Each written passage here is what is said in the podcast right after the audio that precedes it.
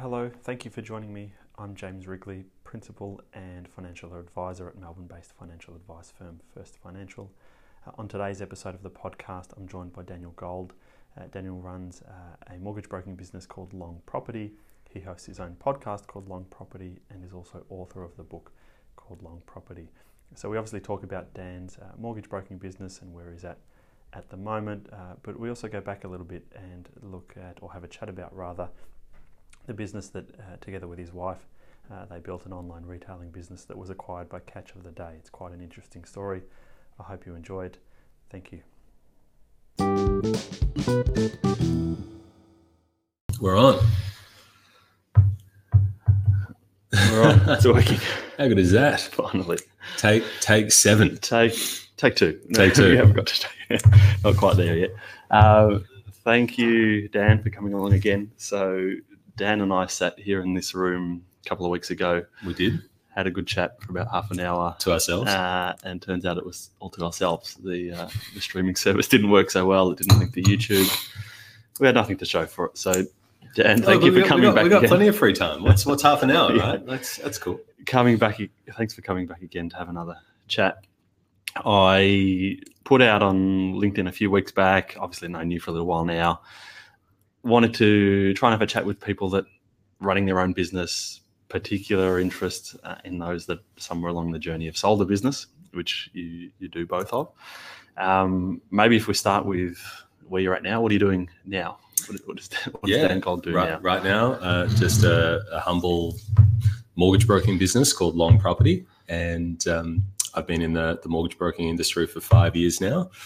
Absolutely love it. Very lucky to have just found work that I really enjoy, and um, you know, Long Property is a newer business, but it's going really well, and you know, just just thankful to have found found cool stuff that that keeps us busy and and uh, we find very rewarding. Yep. And the team? How many? The team is uh, just myself, Patrick, and Rachel. So Mm. I've got two support staff. Um, we've pretty much been working together from day one. They're excellent, and uh, yeah, it's a nice little team effort. The mortgage broking um, businesses, as you probably know, James, aren't you know particularly huge. Mm. Often it is just you know one man band style of business. Mm. It's not the type of operation that necessarily requires like a, a big infrastructure and or big brand name to support it. Often people are just coming to trusted individuals that, that they are willing to um, you know engage to to help with their lending requirements. Mm. So even our small team of three people is probably on the bigger end of a typical mortgage Okay. broking business, and um, yeah, that's helped us to, I guess, deliver a good service and and, and, and build a good client base. So Yep. Thanks. And early days, but And So so, far, so good. if we go back a bit, so you've got a bit of a bit of a story around starting businesses and getting a phone call out of the blue, and so ma- maybe let's go back uni days. What so post uni? What where, where did you end up? Yeah. So my career has pretty much just been uh, in two parts. One is finance, and one is business. And then long property is really just a combination of those two, finance and business together. Mm. Um, so, and and I think that there's there's actually a lot in that. Like often when you're kind of scratching your head thinking about what's right for you or what's next, it can often just come by combining. You know, interests Some and interests, experiences yeah. that, that, yeah, It's probably the best come way to go together. about it. Sure. So, um, because uh, you know those two previous um, journeys or chapters in in my life weren't particularly successful. Um, you know, I enjoy them both, and, and we got a lot out of it. But um, you know, I was never like. So I started in corporate finance, investment banking, and I was never like a gun analyst or a great investment banker. I just kind of, I think, scraped in and um, kind of plodded along for a few years and, and made some excellent contacts. But uh, it just wasn't for me, particularly at the early stage of investment banking careers. It's just purely analytical.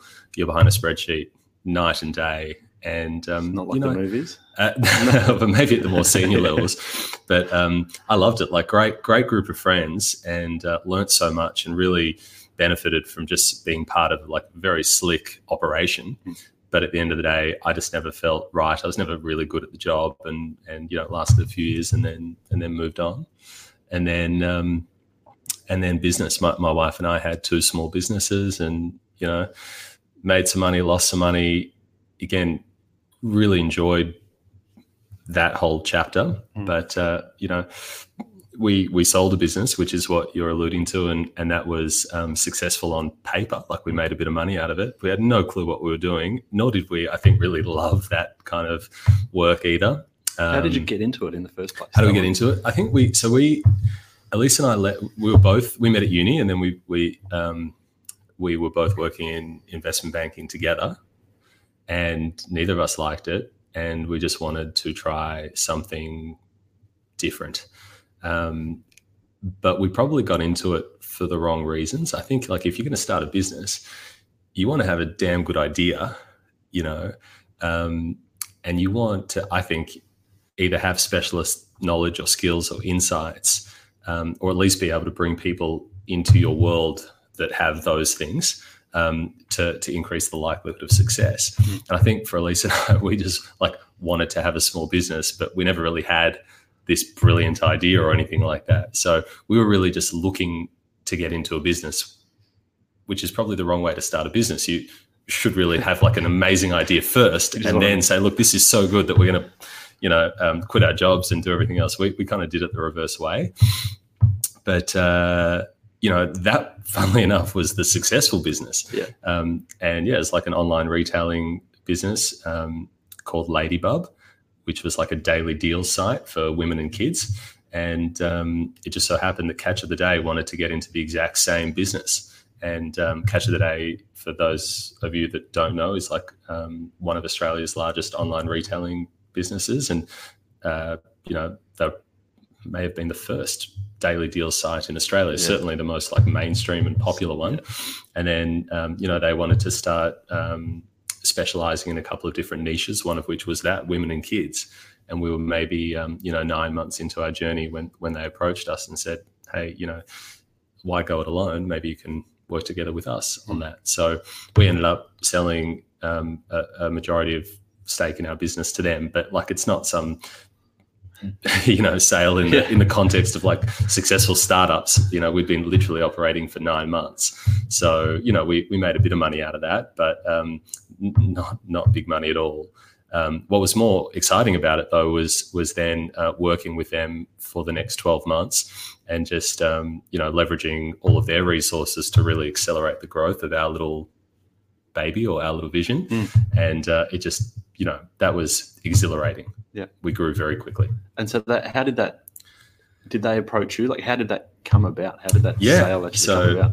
yeah so well there were two parts they invested a majority mistake in our business and then after 12 months of us working with them they bought the remaining Yep. shares um, how did it come about we literally just you know sunday morning woke up having a uh, you know making breakfast and we get a, a call from uh, Hezi Leibovich, who who is one of the co-founders of Catch of the Day, and just introduced himself.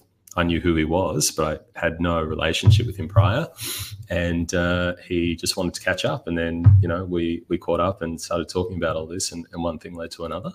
Um, but I think you know, as you do when when you're just engaged with any business, you you you probably have um, you know your ear on the ground with respect to who's doing what in in the same vertical or Yeah, I industry. and so. Yeah. I, I think that's how they found out about us. Yep.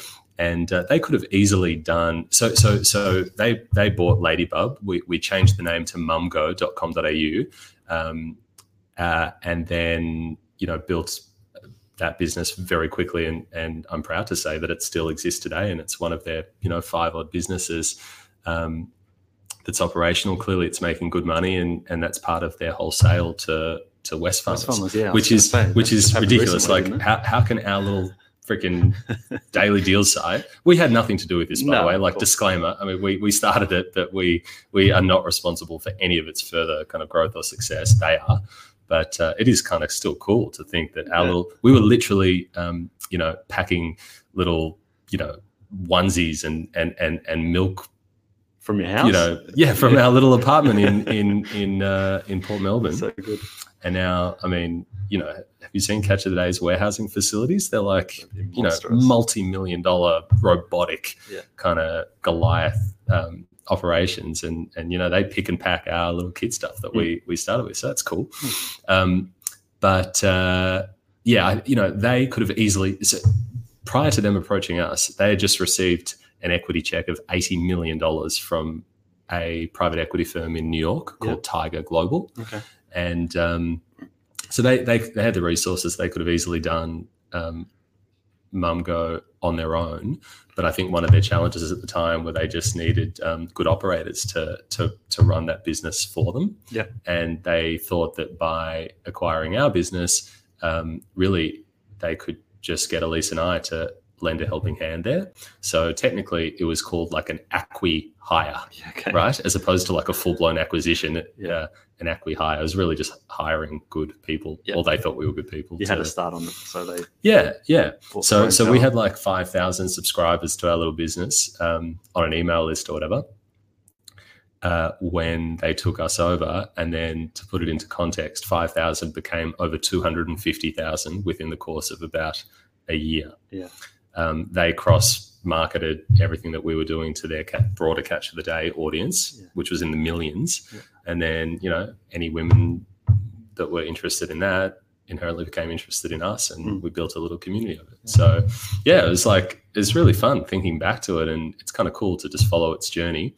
But, um, it's part of the Yeah. part of the part of the ride. I And then, yeah. and then after Mumgo, where where did things take you after that? Yeah, so so after twelve months at Catch the Day, they, like I said, had all these resources, um, which meant that they uh, would built a would built a, a brand and a community, and then it was uh, always the plan for them to basically amalgamate that into their their broader operation.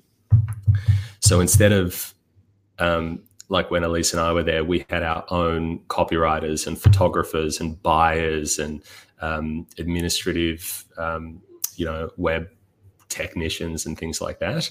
But so did Catch of the Day, and so did Scoop On, and so did Grocery Run, and all that. So, um, effectively, uh, Gabby and Hezi made this call to to centralize all of those functions under the one umbrella, so that the buyers for Catch of the Day could also buy um, products for women and kids, Mm. and so on and so forth with those other um, functions too. So at that point, they really didn't didn't need us. Um, uh, uh, so they bought the remaining shares, and then Elise and I just we really kind of didn't know what to do. We had a bit of money, we had a lot of time, we had no business ideas, but we. Um, you know, we, we were young and, and we were driven, and, and we just wanted to, um, you know, find what was next for us. And then, uh, you know, we got into our second business, which was a complete disaster. Um, and we can talk about that if you like, although it's probably not, you know, it's not that interesting. But yeah, that was a hospitality business. And, um, you know, that was our next venture. We basically saw a concept in the US that we thought was brilliant. Yeah. We did zero market testing in Australia to actually figure out whether anyone else thought it was brilliant. And even although it was kind of a cool idea, we totally underestimated the complexity behind it. And uh, we gave it a fair crack and we worked our asses off. Um, and you know we brought a few people along for the ride, but it just wasn't meant to be, and and um, it didn't work. So we ended up closing the business and walking away with our tails between our legs, realizing how, you know, There is an interesting story though that you shared last time about who took over one of the the premises. Ah, well, yeah. So we had um, we it was a, a two unit hospitality kind of concept, a pizza concept, and um, thankfully we found and negotiated very strong leases. Um, so Messina Gelato ended up um, buying our business, but really they were just Buying buying the lease. the lease yeah, Yeah. of two great shops on Yeah. on Chapel Street and Bridge Road. Uh, sorry, Bridge Road, Swan Street in Richmond, and um, uh, yeah, their two stores, their flagship stores in Melbourne are um, are where we used to operate. So And looking forward, so you've got oh, something I didn't didn't touch on last time, and, and after you after you left, uh, I had questions in my own head, so I'll ask you now. Yeah. You've written a book. yeah, How do you write a book? how do you write a book? So you, so I go and write it, but how do you actually Yeah. get it printed? Yeah, I learned a lot through that process. How does that happen? So, um, well, I guess there are lots of different avenues. If you're a good writer, which I'm not, you can probably get a proper book deal and, and like legit publication. But anyone can actually just um, write a self published um, book. And that's the avenue that I went down pros and cons. Yeah.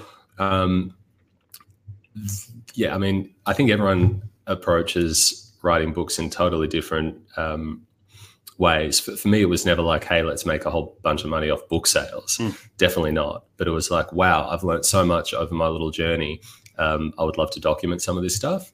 Um, I did. And then, you know, I just thought that by writing a, a book about business and, and real estate, um, I might be able to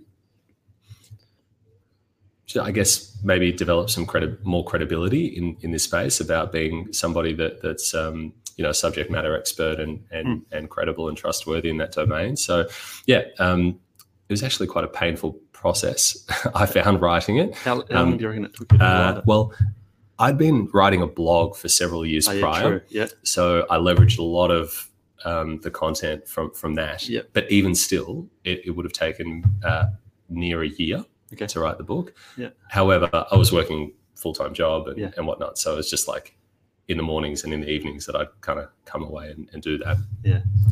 But uh, you know, obviously, if you devote time to it, it could take longer, uh, uh, shorter. But um, the cool thing about it is, I teamed up with this group called Tablo. Um, if anyone's interested in self-publishing, check out Tablo.com. No, Tablo.io, I think, is their um, their their URL.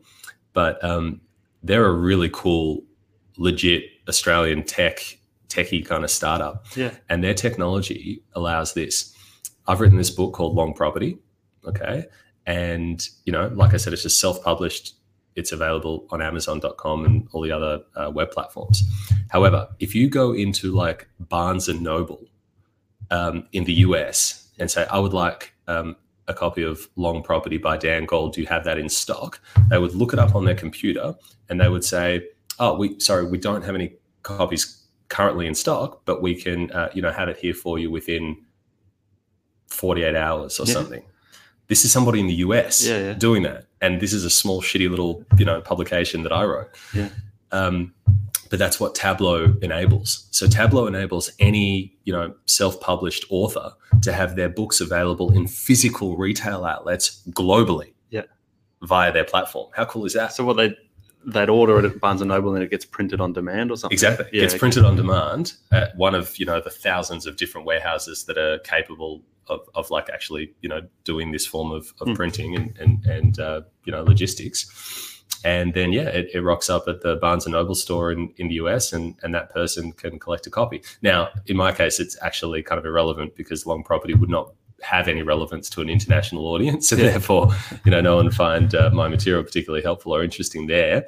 But for anyone else that might be interested in like telling their story or, or writing a book that has international appeal, definitely check out tablo.io because I mean, I was just blown away. How That's cool is that? That is. You could never have done that Nah. a year or two No, ago. And I think from what I understand, they're like the first company that's ever done this in the world. Okay. And now it's going to become like commonplace. And they're amazing guys, by the way. Ash, if you're you're watching, uh, thanks for all your help. and uh, I hope the business is going well. Yeah. And look, I, I've referred a few people to Tablo. Oh, you have? As you can see, I'm pretty passionate about it. I'll check out the website afterwards. But it's, it's, it's also just like quite a fulfilling, like achievement. Just Just, being able to say, I now have book. yeah, Like just to get all that stuff just out. book. I've hardly read any books, let Yeah. alone written a book. No, Um, look, I, I, I know you've got to run. So last last question for you: If we're we're sitting I'm here, in- I've got 15 minutes. we're Yeah. sitting here in we're sitting here in three years. We're sitting here in three years. What do you want to have happened professionally, personally? That to have been a good three years. That's a good question. My views on all this have have, have changed a lot Oh, over the years. Yeah. So had you asked the young green Dan like all of that, I would have told you uh, take over the world and you know biggest business in the you know all that kind of stuff. But um, you know then you get older and you have kids and and um, you put things into perspective. And um, I just hope that in three years' time, we're still able to do what we're currently doing, which is just good work that we're really proud of, um, that we enjoy, and that we've managed to maintain, if not strengthen, our reputation in the mortgage industry for just being really good operators that are, you know, setting a new benchmark for service excellence and and whatnot in the industry, Mm. which is very much my kind of goal. So not, So, not looking to take over the you know, world anymore. Just No, no, not at all. Not at maintain all. your solid business and keep doing what you're doing. Yeah, because um, love the work. I find it very fulfilling. um, people are just so thankful. I mean, you would get this. People are so thankful for the for the work we do. Like we're just doing our jobs. Yeah. But It's but the small things, isn't it? You, yeah. You would think it's small, but for someone else, it's Well, we're just doing our job, and they're like, "Oh my god, Dan, Yeah. Patty rates, thank you so much for helping us buy this home, or for like, you know, rearranging all of our our lending or whatnot." And we're like, "No, that's cool. Like, we get paid to do this from the banks, you know." But it just it's a it's a signal of how impactful some of the work that we do can be Yeah. on people's lives, and that was that was always my thing in investment banking. It was like it's services driven, and and I've always very much had this kind of um, service driven mindset. I, I enjoy kind of helping people via a service driven style of, of work. Yeah. But but with mortgage broking, it's real people, real mums and dads, re, you know, and, and their personal lives, as opposed to corporate finance, which is large companies and you know, CFO corporate balance and- sheets. yeah. Yeah. it's just like what you're doing there um, is is is part of a much bigger system that I, you know pros and cons. Like it's exhilarating when you're doing a deal that's that's v- very large and written up in the AFR. Mm. Um, but I, I just, you know, I, feel like I've got a stronger sense of purpose now just doing this, given the interpersonal relationships that we can deal with clients and, and helping them with their, their personal financial affairs. That seems to be, you know, um, relevant for them and, and just matches our, our little skill set. So, um, but yeah, it's, it's also just about, um, I think, patience. Like, I'm only 35. I hope to be working for at least another 30 or 40 years. You don't have to take over the world in three. you know, like. I hope I'm still like paying bills and and like, um, you know, just just yeah, growing a respectable business in that length of time. But but you know, if if if if if you're doing what you do, then chances are you sorry if if you're doing things that you enjoy doing and and you've got strong work ethic, I, I suppose that you know the likelihood of you being able to do well is higher. And then um, if you do well for long enough, then bigger opportunities can start presenting themselves. And who knows, maybe like when the kids are a bit older and there's less, you know, there's less to, to be part of there, then there's other angles that we could explore. Yeah. But yeah, for now, just, um, you know, keeping out of trouble, doing our thing and uh, enjoying it. Okay. How about you? What, what do you want to be doing in three years? much the same, really. Yeah, I think that's where we've always it's kind connected. of- like we share that same kind of idea with with, with this work. Ta- ta- taking over the world initially. I think everyone comes out of uni Yeah, that's right. Until you realize how until you realize ridiculously impossible it how is. hard it is to get a job in the first place, and then and and also like why do you want to take over the world Yeah. like what's the real No. driver there is it because you think that'll make you look good in front of your friends Yeah. do you want that life Yeah. and if you're doing it without doing work that, that actually interests you is it even enjoyable Mm.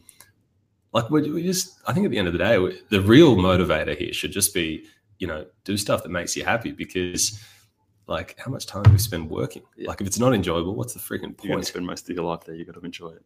yeah. Yeah. I think you just need to like earn enough so that you're paying the bills and, and the family's well looked after. Beyond that, I think it's all about just enjoying it. And then you're probably more likely to do well out of it anyway, You will. you know? And if you take that that mentality, if you've got 30 years ahead of you, Yeah. not three, it's uh, yeah, cha- changes your mindset certainly. Hmm. Okay. Can I keep interviewing you? Yeah. Flip tables? Maybe we'll do that another time. All right. Thanks, Dan. Thanks for coming along. Thank you. We might leave it there. Cheers. Cheers. Oh, we forgot to answer all the audience Q&A.